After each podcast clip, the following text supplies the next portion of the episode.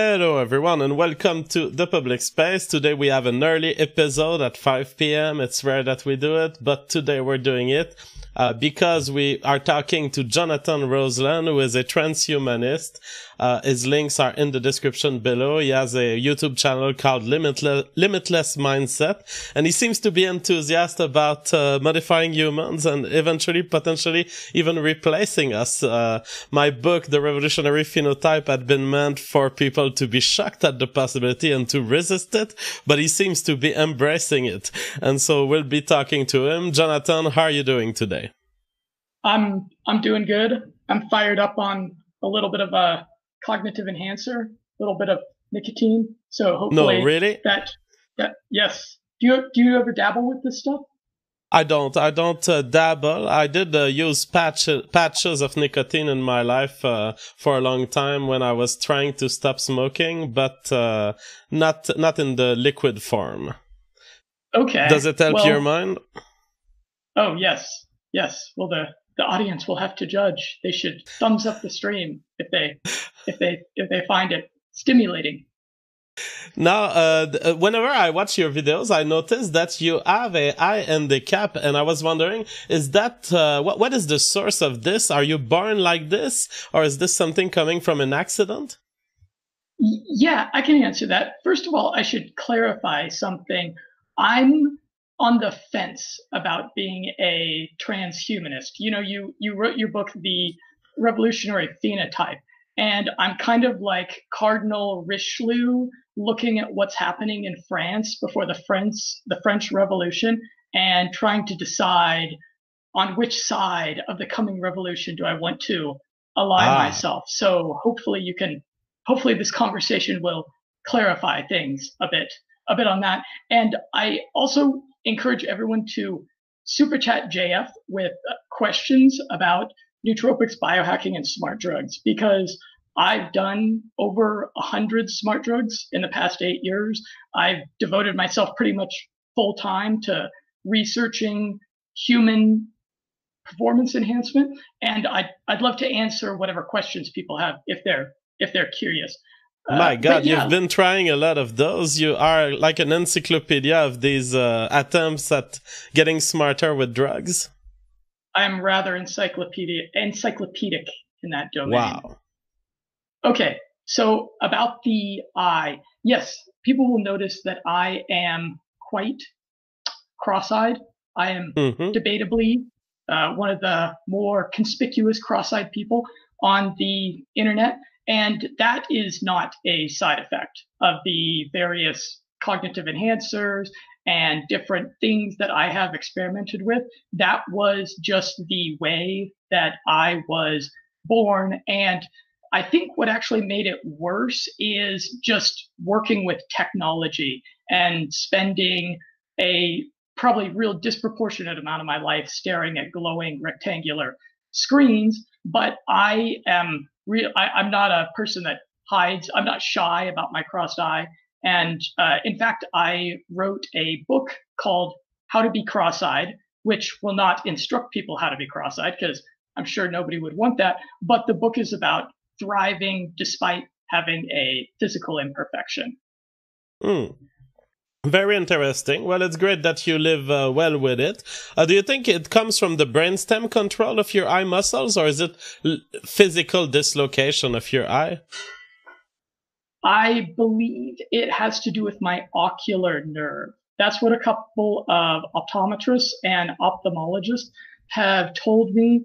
So I'm looking forward to when some stem cell technology advances because there's some some promising technology that uh, that with stem cells would allow for that ocular nerve to actually reconnect with the receptor sites in the brain, which is something I I have not gone really deep into that yet because the the science is not quite there for that option to be available to me. But it's a it's an exciting possibility. So if that happens, then I, I guess I'll have to write another book.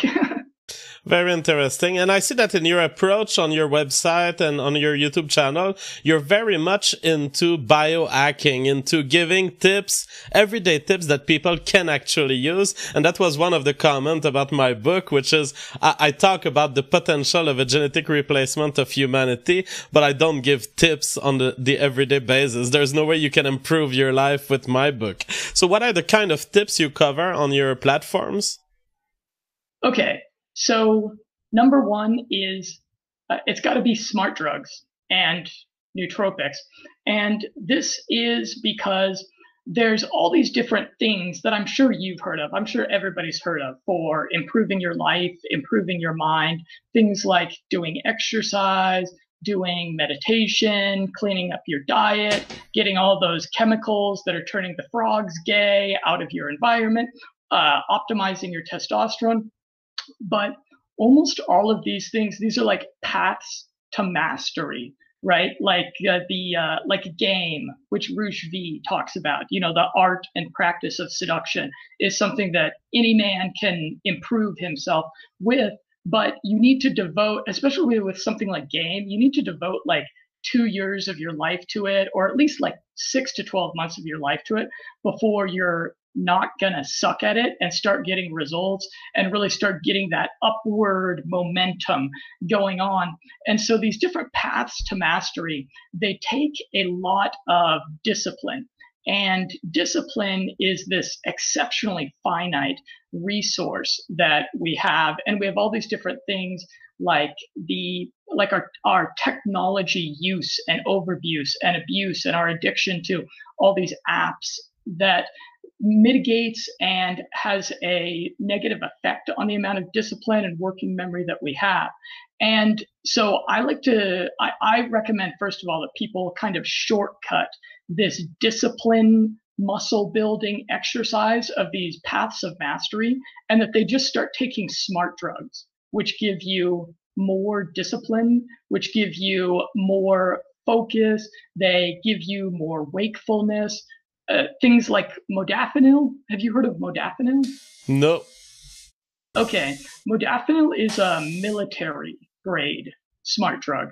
So it's a drug that was developed originally for narcolepsy, but it's a really potent cognitive enhancer. It'll it, will increase your scores on uh, brain training activities, on uh, like the dual dual N-back, for example, and they have done various trials where they would give it to like pilots of F-117s. The that's the the stealth fighter, that really cool looking black airplane, and they found that it would give them like heightened ability to fly these missions, and they would also give it to helicopter pilots because helicopter pilots they have to control. If you've ever have you played a video game where you flew a helicopter?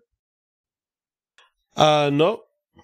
Okay, so when when you when you fly a helicopter, you have to control the helicopter all the time because of the uh, multiple because of the multiple drivers of the momentum of the aircraft.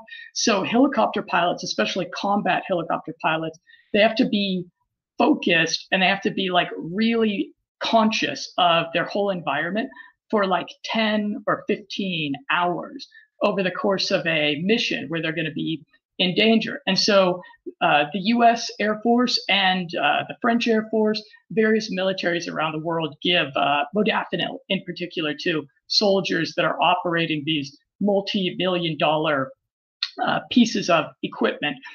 But uh, modafinil is just a good example of this. There's about there's about 300 drugs and supplements that fall into this category of cognitive enhancers and i've i've tried about 100 of them. And there's different use cases for them. I don't recommend a single one to everyone Wow, Joel Citizen says this guy is the non-grog Joe Rogan 2.0. And Mark Dion is asking a question on the super chat. He says, "Aren't you afraid of psychosis? Do you know if any of these drugs can uh, favor psychosis?" When I try something, I look into the PubMed studies pretty deeply And if I see something like that reported in the clinical trials, that makes me skeptical. And then I also go through all these different forums on the internet, uh, Reddit, Longevity, etc., and I look at people's anecdotal uh, things that they are reporting. And if there's a statistically significant number of people saying that it produces a negative effect, then I stay away from it. Then I urge people not to use it in my writing. But like I said, I've been using these for like eight years now, and I've I really can't say that I've experienced anything negative. One one time I hallucinated a bit when I was in my uh, co-working space in Medellin, but that's that's pretty much it. I haven't experienced any psychosis as a result, and I've been using them quite frequently for quite a long time. So that makes me think that it's pretty safe. Very interesting. Now let's get down to the book, The Revolutionary Phenotype.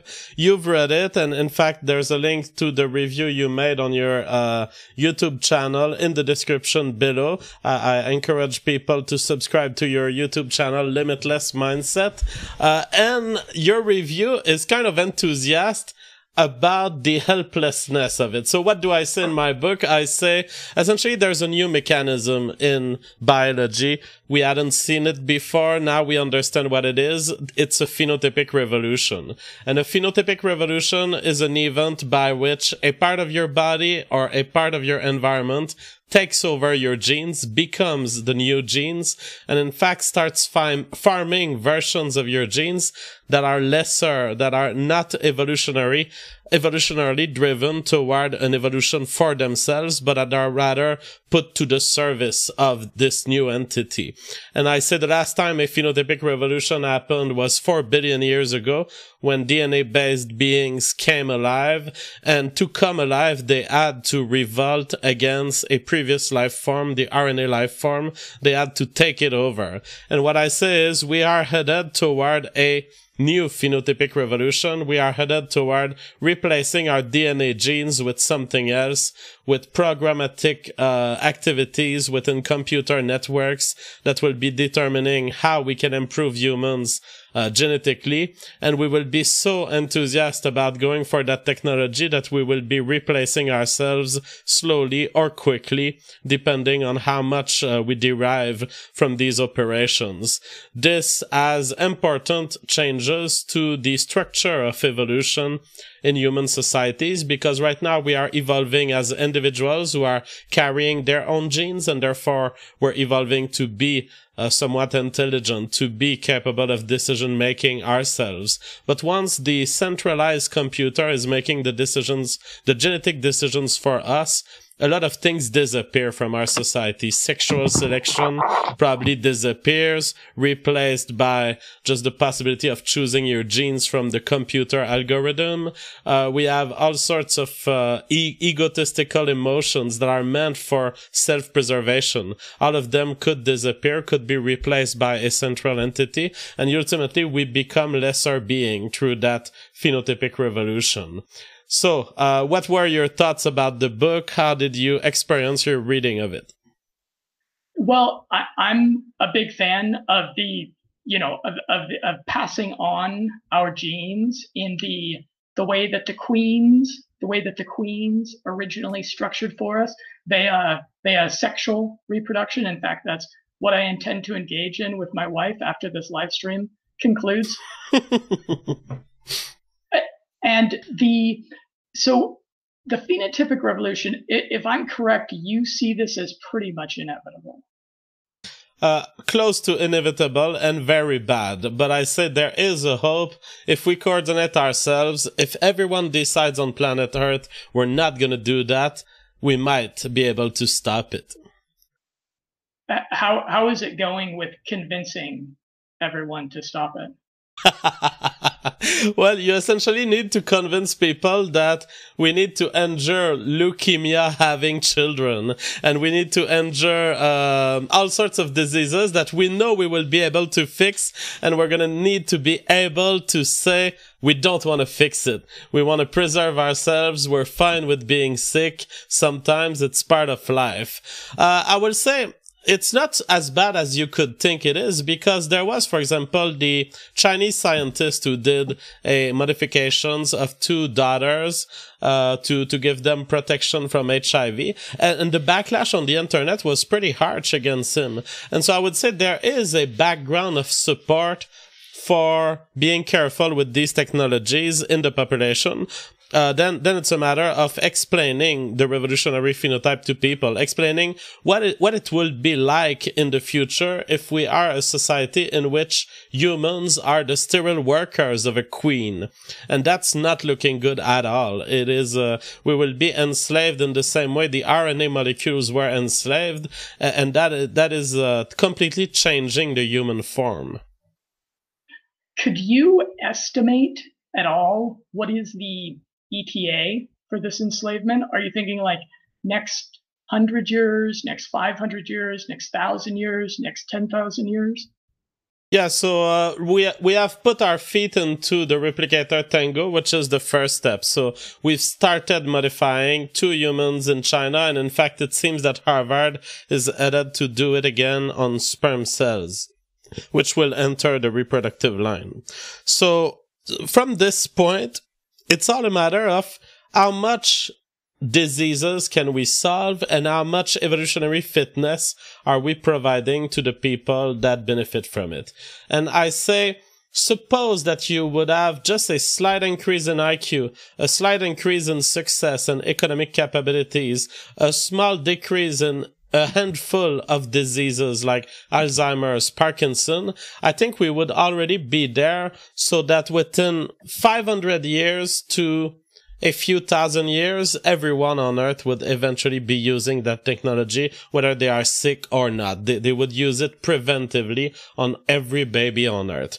Now, that's just the point at which you fix a lot of diseases on planet earth uh, at that point there are there, there needs to be competition between different recipes that develop. So you would have a corporation that offers modifying 100 genes. Another corporation offers you maybe a thousand genes. And maybe the 1000 genes is not as good or maybe it's better than doing it on on a hundred genes.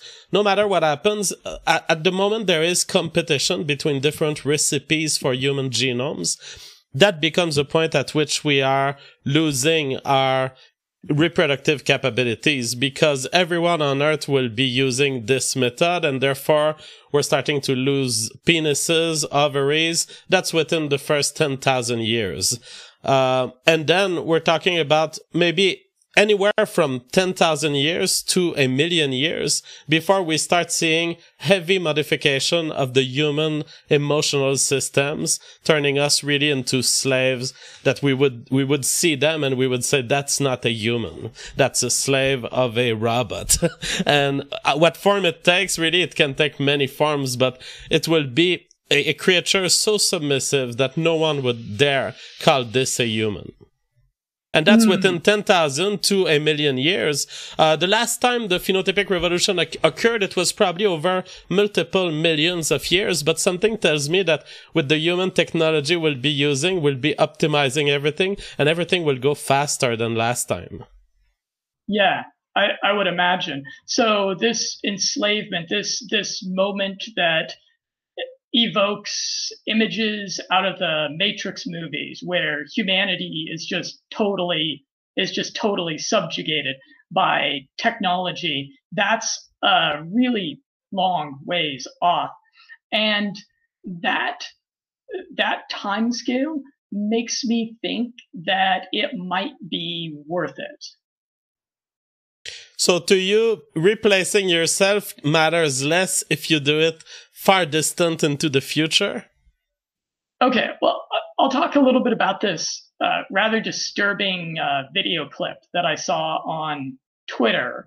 So, uh, for for some reason, I, I must be following the wrong people on Twitter, but I've caught some of these video clips of necklacing mobs in South Africa, which is where they've got like a, a mob of people and there's a couple of uh, black guys that have i don't know committed some crime or they are hated for whatever reason and they necklace these guys they put them in tires and then they tie them up and douse them with a bunch of gasoline and beat them, and then they light them on fire. And these guys are, you know, uh, just writhing in the pain of the damned. And they try to get away from the fire. They try to squirm out of their tires, but then the mob beats them up and ties them back down to suffer their their fate. And I, I actually saw one of these videos shortly after I heard you describing the revolutionary phenotype uh, a while back. And my my thought was I, I'm kind of black pilled like you. I see Western civilization really on the precipice of the world going into another dark age. And so I imagine in the future, our descendants are are going to kind of have this this shitty existence that they're living through on this irradiated, rather anarchic planet. And uh-huh. given consider g- given the the option on one hand of this really uh, it seems devolving state of our species you know like uh, edward dutton i've uh, been watching some of his material after i saw him on the public space. Given that sort of devolving direction that doesn't seem to show any chance of improving and given the pipe dream of the uh, uh, of these fairly grandiose uh, ideas and promises that transhumanists are making of this uh, elevated, enlightened, utopian kind of society that we could have as a result of genetic modification. I'm thinking, you know, uh, humanity, we've been bashing each other over the heads and uh, raping and living a fairly uh, barbaric, violent existence for about a hundred thousand years. So my thought is that if the revolution, if the if this particular revolution and the gene editing can turn us into a species that can maybe make it to the stars or at, at least colonize our own solar system and become kind of that that Star Trek sort of civilization, I would say that that uh, I would say that that positive trajectory is worth this eventual kind of serene uh, pussification of the species that'll happen in uh, maybe a hundred thousand years, maybe fifty thousand years. That that's you know, uh, philosophers, I, I think philosophers usually say that the that the that the the best option is always what mitigates human suffering, and that the most suffering for the most humans is always the worst thing, and the least suffering for the least humans is always the best thing. So if we could if we could get like a solid uh, 50,000 years of minimized minimal human suffering and humans doing like some pretty awesome things while this uh, revolutionary phenotype creeps through our genes that that doesn't seem that bad to me well, uh, I, I, totally deny the, the, the philosophy based on well-being and maximizing well-being and diminishing suffering. I think it's it's a misunderstanding of what these feelings have evolved for. They have evolved to keep us alive, and if we are questioning our own existence in the process of wanting to make ourselves so happy that we forget to maintain our own existence, uh, I think it's an anti-existential decision and it goes against the, the very reason why we have feelings in the first place. These feelings are there because some of our ancestors made more babies by having these feelings. Let's not get it uh, reverse here and eliminate ourselves in the name of the potential maximization of well-being. On the question of reaching the star, I will say also there's no evidence that a life form passing through the revolutionary phenotype will be any better in terms of uh, getting to technological developments. If anything, we have evidence for the DNA-based life form that we, we were capable of thinking about the stars and exploring the stars uh, with our probes, with our manned missions. There's no evidence that the revolutionary phenotype will be capable of doing this or will be in a better position to do this. All we have is really the replacement of a genetic system of inheritance that has survived on Earth for 4 billion years. And its replacement merely because this DNA based life form has led to the production of stuff like hard drives around us that happen to be better encoder of information in, in, the long term, in the sense that they will mutate less and they will maintain the information more. Uh, but that you have to, if you want to resist to the revolutionary phenotype, you have to have a sense of yourself and you have to have a sense that okay, I'm a DNA based being. This is what I am, and I want to maintain that state on Earth. Uh, however, I would say it's fallacious to believe that getting forward in this this race forward for new and new genomes and new media for new uh, new replicators will bring you anywhere closer to the star. Mm-hmm.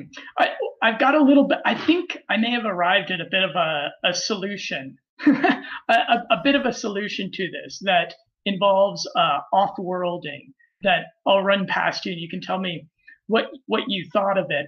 So I I've grown increasingly skeptical of transhumanism. When when I, I first got into it, maybe maybe about seven or eight years ago, and at that time the transhumanists were like they were mostly just interested in longevity. They were interested in most of the same kind of stuff that I'm into, which is, you know, figuring out ways that we can do uh, therapies on our mitochondria, ways that we can prevent chronic diseases that, that kill people off so that we can live longer and live better. And I've, over time, I grew really skeptical of it because of this, uh, because of this, this statist impulse that seems to really be starting to drive the movement.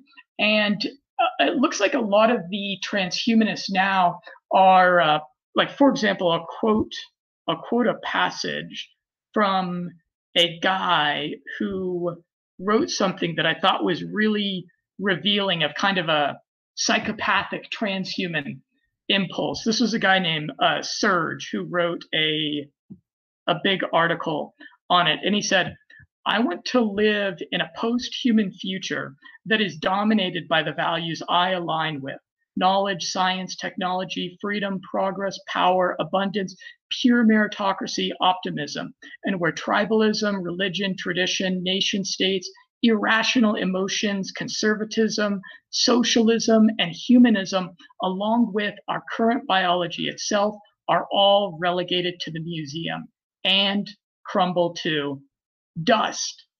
And as I've been looking at this trend towards kind of an authoritarian statism with transhumanism, uh, you know, like how Zoltan Istvan in his in his science fiction book about the singularity, he was talking about how the transhumanists decide to really impose their transhumanism on on the rest of the world. They're they're they're not really uh, content to stay on their own and do their thing on their own. They feel like they need to drag the whole rest of humanity with them. And as I started looking at that trend, I started to think that these transhumanists should do something really radically brave, which is that they should go and take their ideology and their ethos of this radical biological, technological progressivism, and they should go to Mars I, I think that that's the I think that's the best solution for having some coexistence with the transhumanist ideology because I, I don't think it's a fad. I think it's something that's gonna that's gonna be here for a long time. But I think if we could start to plant the seed in the minds of the transhumanists and in these uh, extremely wealthy venture capitalists that are intertwined with their mission of saying, you know, look, this is such a radical experiment, and it might turn out, it, it might actually turn out good, but it might also turn out to just be a terrible genocidal type event that they call gigadeath. Why don't you guys go and do something really ambitious and take your civilization and go build it in relative isolation on Mars? And then we can have a little bit of voluntarism that might be akin to when Europeans were in Europe and they wanted to escape the the tyranny of the situation in Europe, and so they took a very brave, long journey across a rough sea to go and start a new world with kind of a new ethos on a new continent. And I think that might be an option for uh, coexistence.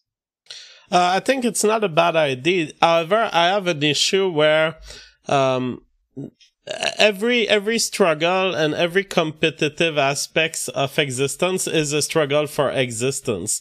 In other words you, could you could limit it in some place of the universe. You suggest mars. It could be a specific country on earth. The problem is this population is going to grow. And for for a genetically separate nuclei of humanity to have been so improved that they are potentially more dangerous and more apt to dominate others they will just see see the rest of planet Earth, no matter what what area we didn't give them. And at some point they will say, look, this is a waste of space. Look at these wasteful human beings living only at uh, one human being per kilometer square. We can live at uh, 10,000 human being per kilometer square. Let's overtake their countries or let's overtake their planet if they are from a different planet. That's why I'm, uh, I'm hesitant at even giving a space to this while it's still in the Hague, while we can kill this project right now and we can say we're not going to do that. We're, we're, we're going to save ourselves the problem of the, the upcoming conflicts for millions of years of people who do benefit from this technology wanting to eradicate those who don't. And I'm not so, uh, so scared about literal state imposition of this, although it may come and it would be terrible. But I'm much more scared about social repression, forcing people to adopt the flow. And at some point, I, I can imagine during these tens of thousands of years, I can imagine fathers just teaching their children not to engage into this genetic modification, but their children choosing otherwise and slowly being, uh, being intertwined into the replicator tango by their own decision and their own openness, which will lead us to destruction. Yeah, it's, boy, it's hard to convince people to exercise long term thinking in regards to their well-being and their well-being of their descendants it's it's it's real it's it's it's really tough. Uh, you know like like like you you're there uh, sipping on uh, pepsi and you're like fuck you guys i like pepsi. I want to drink i want to drink my i want to drink my pepsi. Diet i'm gonna pepsi. enjoy my diet pepsi. Oh yeah even worse. Great. So so people it's really hard to convince people to uh, suffer a little bit of uh, convenience and discomfort in and and advantage in the present for for uh, long-term advantage. And especially when you're telling people that their descendants in 10,000 years are going to be enslaved, or their descendants in uh, 5,000 years are maybe not going to be that interested in chasing skirts because they have these uh, artificial intelligence algorithms that are directing their uh, sexual reproduction, sexual activities for them. People are going to have people's empathy is only going to travel so far into the future. And I know for myself, when I have children, I uh, I don't have them yet, but like I said, I'm going to work on them. I'm going to work on them as soon as I get off the call. Um, I, I will definitely have a, a ton of empathy for my children, and then my grandchildren, and then you know maybe my great grandchildren. Hopefully, I will see them. You can see I'm doing all these all these great biohacking supplements over here. So maybe I'll make it long enough to see my great grandchildren or even my great great great grandchildren. But the the descendants of mine that are going to be there in uh, in a thousand years, in two thousand years, I'm just not sure if my empathy is reaching out quite that far and people people also there you know this is a uh, we're kind of in the alt right sphere of the internet here and so a lot of the people watching this if if you're a uh, European derived white person, you also have to ask yourself if your genes are even going to exist in the world in another 500 years or in another thousand years. And if there's if there's a chance that they that they might, then I, I find it difficult to extend that that empathy out so far when I could see that in the next hundred years of my life, something like genetic engineering might make it, it might uh, vanquish some of these diseases, which really do cause a lot of suffering. Uh, we could use something like genetic engineering to go in there and get that that uh, MAOA warrior gene that seems to cause some criminality in society. And we could make society a bit more of a tranquil, responsible, uh, respectable, even maybe a little bit more civilized place for the next 500 years, the next thousand years, maybe the next 10,000 years, like you said. And you, you did say it might be 100,000 years, it might be 500,000 years before we are really in this, in this enslavement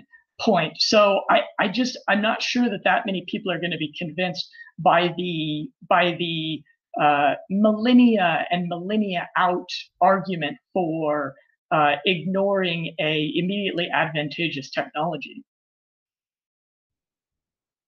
Oh, sorry, I was muted. Uh, what, what you just suggested there is already an enslavement in some form because, okay, you have this genes that has been correlated loosely with some criminal behaviors. But of course, this gene is not going to impact only criminal behavior. It, it's probably there for a reason in the first place. It's probably self-defense and it probably makes people generally more willing to resist to, to aggressions that is performed against them. So remove it from humanity and you've disbalanced the evolution forward of humanity and you may have disarmed essentially people who, who could benefit evolutionarily from this gene because it was, it had another function that we didn't necessarily know about. So, uh, right now, you just, just with this suggestion, you would be already stepping into a psychological enslavement of humanity. You would make them more docile to law enforcement, essentially. A Transcendental Titan says, JF, the path to self-improvement is metaphysical, not physical. Check out tra- transcendentaltitans.net. Would love to come on and talk history sometimes. All right, I'll check out your website. I didn't know about cool. it. El Barto says, Jeff, please comment on the new Nature article that proposes a moratorium on heritable genome editing. Well, I quickly covered it yesterday. Uh, here's the article. Uh, adopt a moratorium on heritable genome editing. And they say we call for a global moratorium on all clinical uses of human germline editing, that is, changing heritable DNA to make genetically modified children. By global moratorium, we do not mean a permanent ban, rather we call for the establishment of an international framework in which nations, while retaining the right to make their own decisions, voluntarily commit to not approve any use of clinical germline editing unless certain conditions are met. So be careful with this moratorium. It's not a serious moratorium. It's done by scientists who essentially are already convinced that there's going to be a place for legitimate germline editing. I say we must resist and we must call out these scientists and their fake moratorium, which is really just a temporary ban to convince you that they've done the thinking. But they haven't done the thinking as long as they've not answered my book, as long as they've not, they've not explained are you sure that you won't be causing a phenotypic revolution with your craziness? So no, I, I call out these authors as as uh, declaring a fake moratorium. Now, what do you think about this idea of a, at least a temporary ban?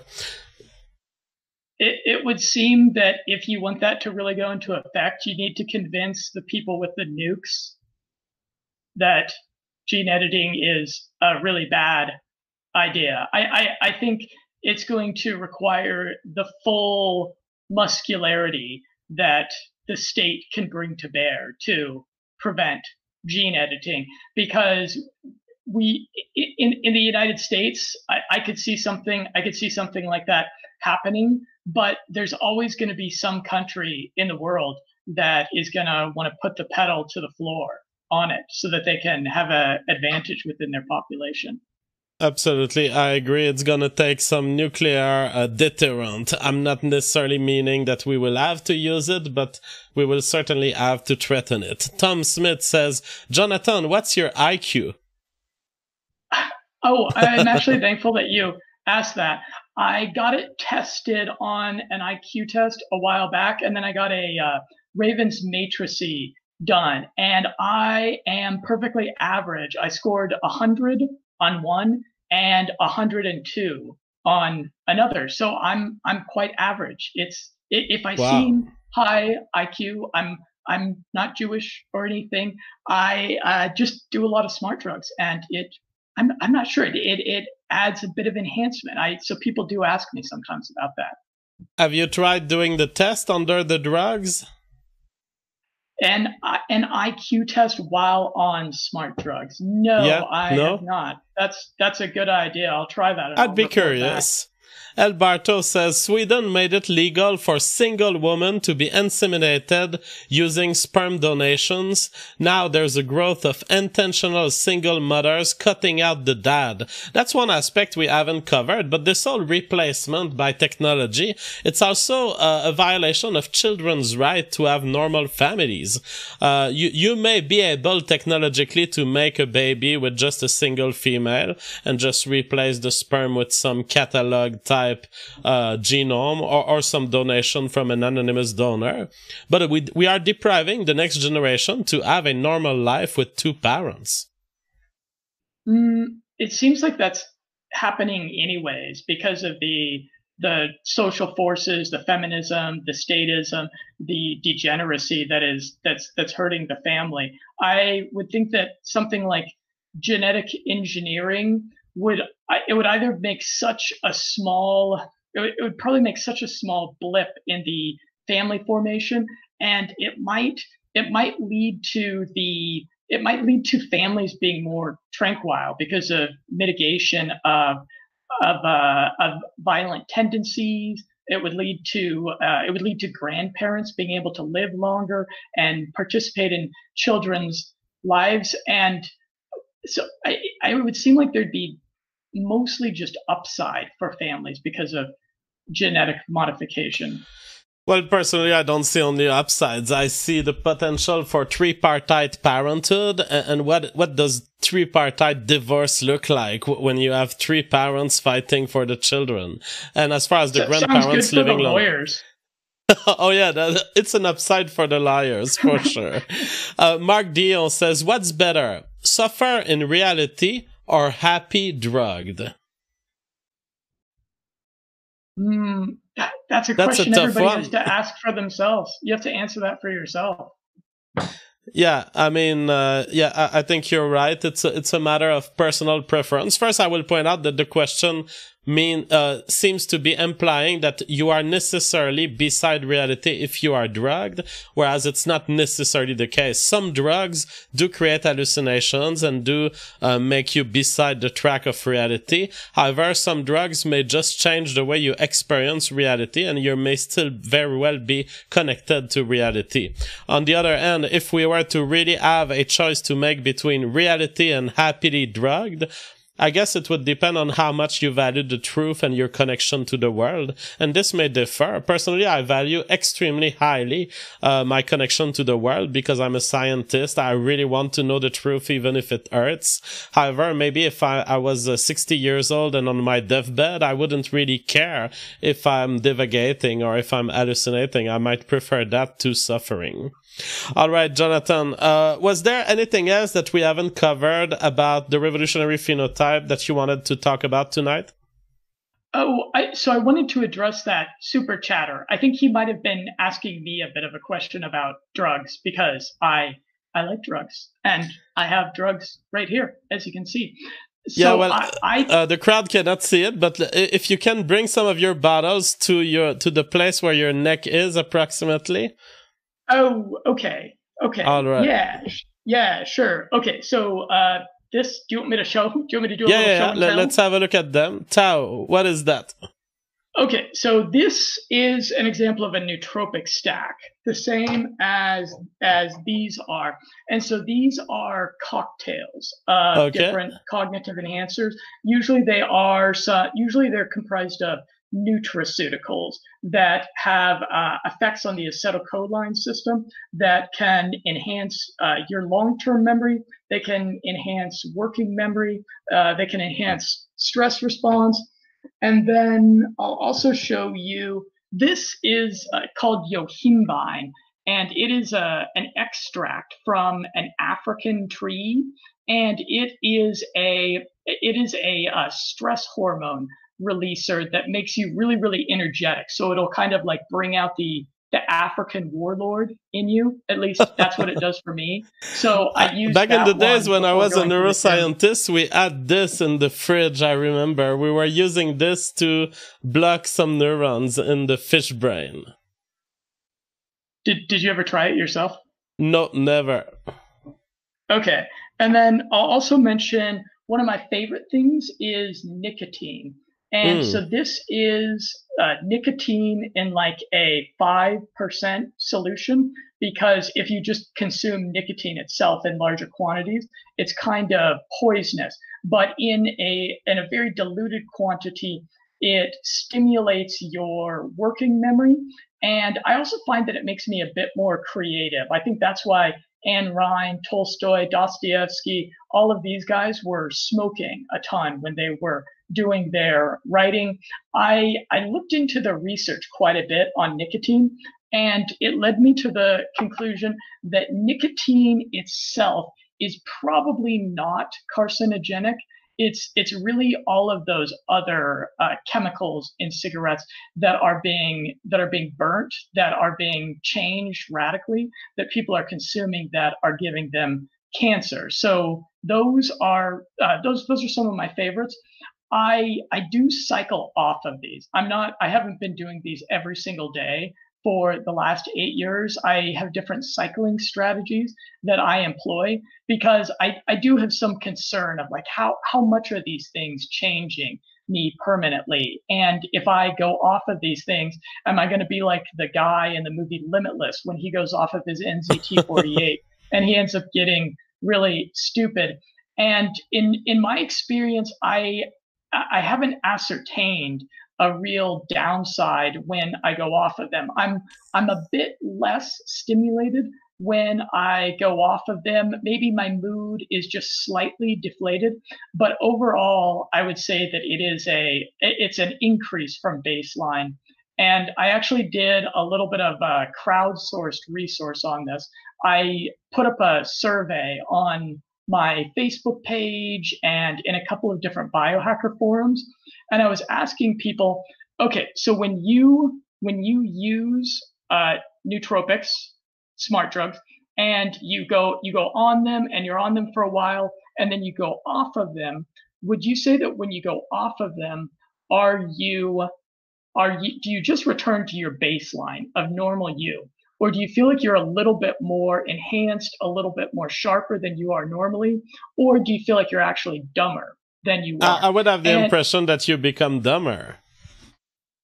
The survey respondents were telling me that the the majority said that they returned to baseline because uh, biohackers what what we recommend is we recommend if you're going to use these things that are going to enhance your neurotransmitters then you need to be really disciplined with your diet and you need to take all of your other all of your other supplements that are going to support your neurotransmitters because you're consuming a bit more neurotransmitters And my, my own experience has been that my baseline has been heightened a bit over time. I, I was a person that really suffered with tough ADHD as a child and then as a young adult. And I really feel like I've I've cured and gotten over my ADHD as a result of using nootropics and doing brain training and meditation and different things like that. And uh, in the survey that I conducted, the the majority of uh, the uh, there was a tiny minority of the respondents that said that they felt like they were dumber, that it felt like their baseline had decreased, and they felt like, ooh, I need to go back on the nootropics to get my mojo back. Uh, the majority, the majority were saying that they were baseline, and then a a significant group of them were saying that they actually felt like they were enhanced in the long term so yeah, based upon my own eight years and based upon my conversations with a ton of biohackers, I, I really only see upside in them, which is why I'm the internet's smart drug dealer. what about the legality of all this? Uh, are these substances uh, illegal or legal to acquire in the US? So the US is kind of like a wild, wild west of supplements you can uh, it's it's you have to be taking something pretty radical to run into legality issues. Uh, so I've I've never had I've never had any issue. I always check before I order something, and I've I've lived around the world in a couple of different places, and I've I've never had problems with with importing. In fact, uh, here in Eastern Europe, where I live, I'm actually kind of shocked at all the things that they deliver to me. And the import office, those those ladies there, uh, they never they never ask me why I'm why I'm going there so frequently to pick up packages full of interesting molecules. that is pretty amazing. Uh, yeah, so th- there are certain you things should, that you I'm. Should, you should try it, man. Well, I, I wouldn't try that much. I mean, I, am open to nicotine, okay, because it's been tried a lot. But yohimbine, you are uh, worrying me when you tell me that you're using that recreationally. I mean, this this gets into your neurons and it it uh, eradicates the functioning of certain receptors. Uh, that's not something I would have tried. Yohimbine, I haven't used it recreationally. I just use it before I go to the gym so that I can get a bit more power output. And honestly, I haven't gone as uh, Yohimbine is very far from the top of my list of things that I would recommend to people. So I'm, uh, yeah, that's on the periphery of my nootropics that I that I am using really regularly. All right. Well, Jonathan, it was a pleasure talking to you. Was there anything else that you wanted to cover before we conclude? Yeah. Do, do you have any interest in talking about tantric sex, which is a uh, a, ch- a couple of chapters that I have in my book? Tantric sex. Yeah. What is it? Tantric sex is an ancient Hindu practice that has been going on for 5,000 years and means the weaving and expansion of energy. It's a slow form of sex that's said to increase intimacy and create a mind-body connection that can lead to powerful orgasm. Yeah, this this sounds like something uh, that that could be a part of uh, JF and Mama JF's. Oh, time, yeah, I saw him. Camera, don't right? worry.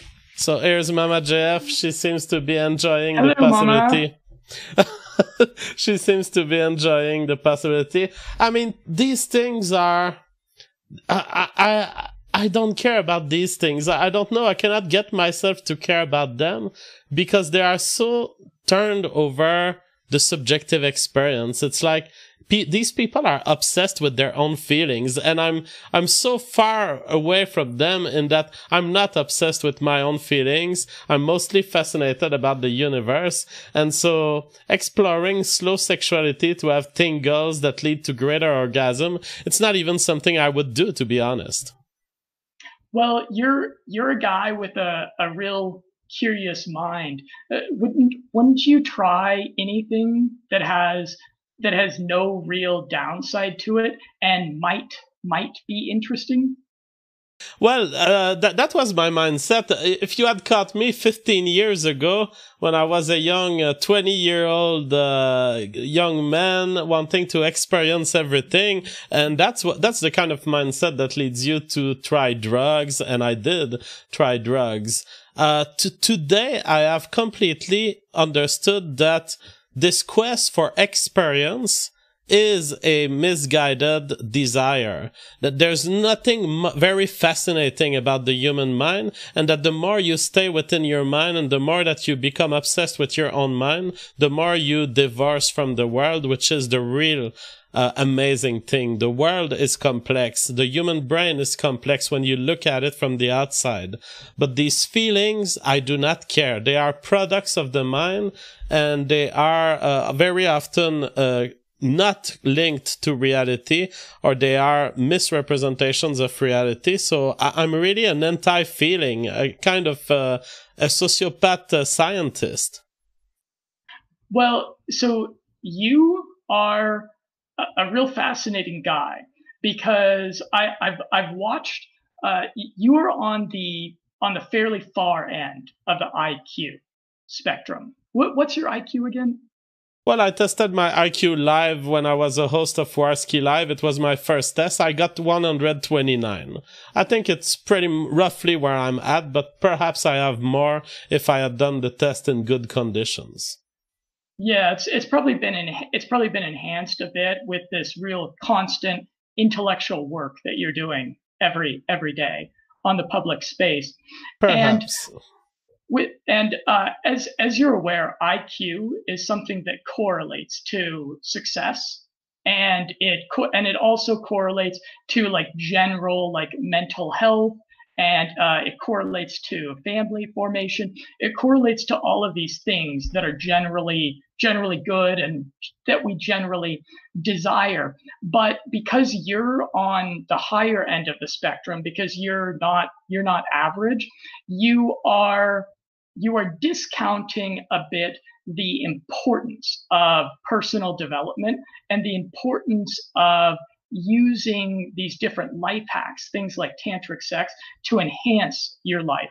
And somebody like me that's a bit more on the average end of the IQ spectrum, if I were not employing all the different little tricks and life hacks and and weird things that I read in old books, I would be someone that lived a really mediocre life.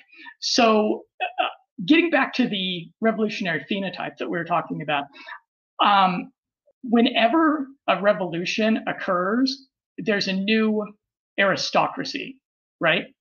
Yep. And well, someone the, that benefits from the new system, at least. Mm-hmm. Mm-hmm. And so it's whether it's this revolutionary phenotype or whether it's other things leading up to it, the new aristocracy is going to be an aristocracy of intelligence. And, and it's going to be an aristocracy of the people that have the most cognitive horsepower to bring to bear on constructing reality around them the way that they want. So I uh, I became a really big fan of tantric sex because I was one of these NoFapper guys. I was like a lot of people. I had a you you know about NoFap. Yes.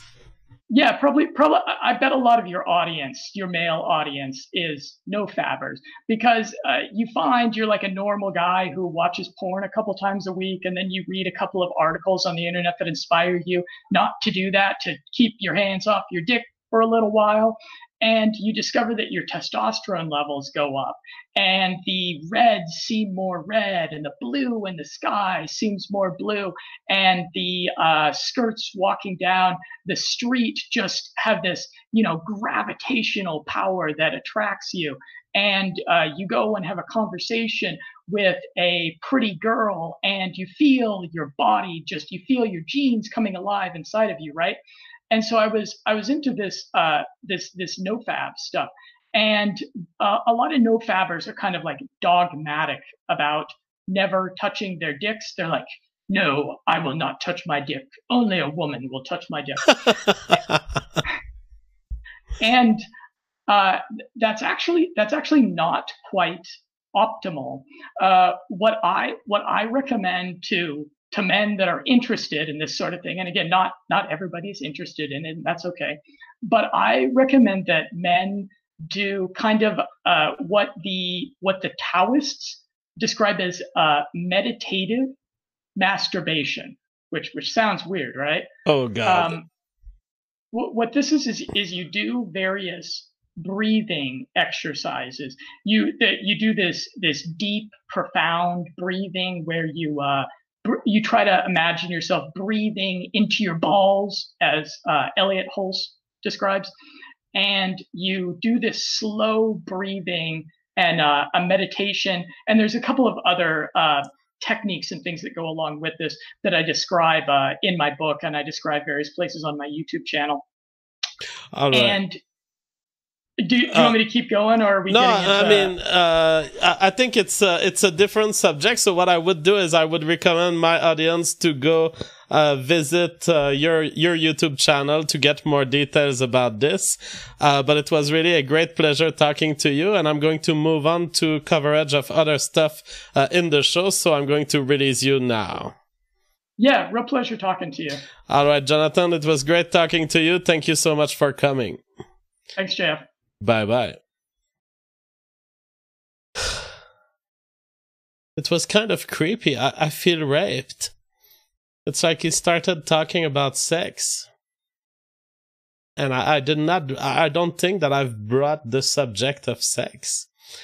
It was uh, quite fascinating. He's kind of like the David Duke of tantric sex it's like David Duke, you don't ask him about gym work and, and, he's going to start imposing on you. He's going to be like, Jeff, let's talk about uh, your muscles. Here's what you need to eat. Is here's what you need to lift. Do you even lift, bro? And you're like, no, I don't lift. I'm not interested in this shit. Okay, Jeff, shut up for a moment. I want to talk to you about how we can work out your leg muscle because leg muscles are important. And I'm like, what? I didn't ask for this. Um, but but he's a great guy. I really enjoyed talking with him, and, and I'm talking about David Duke. Why? Because in one hour from now, we will.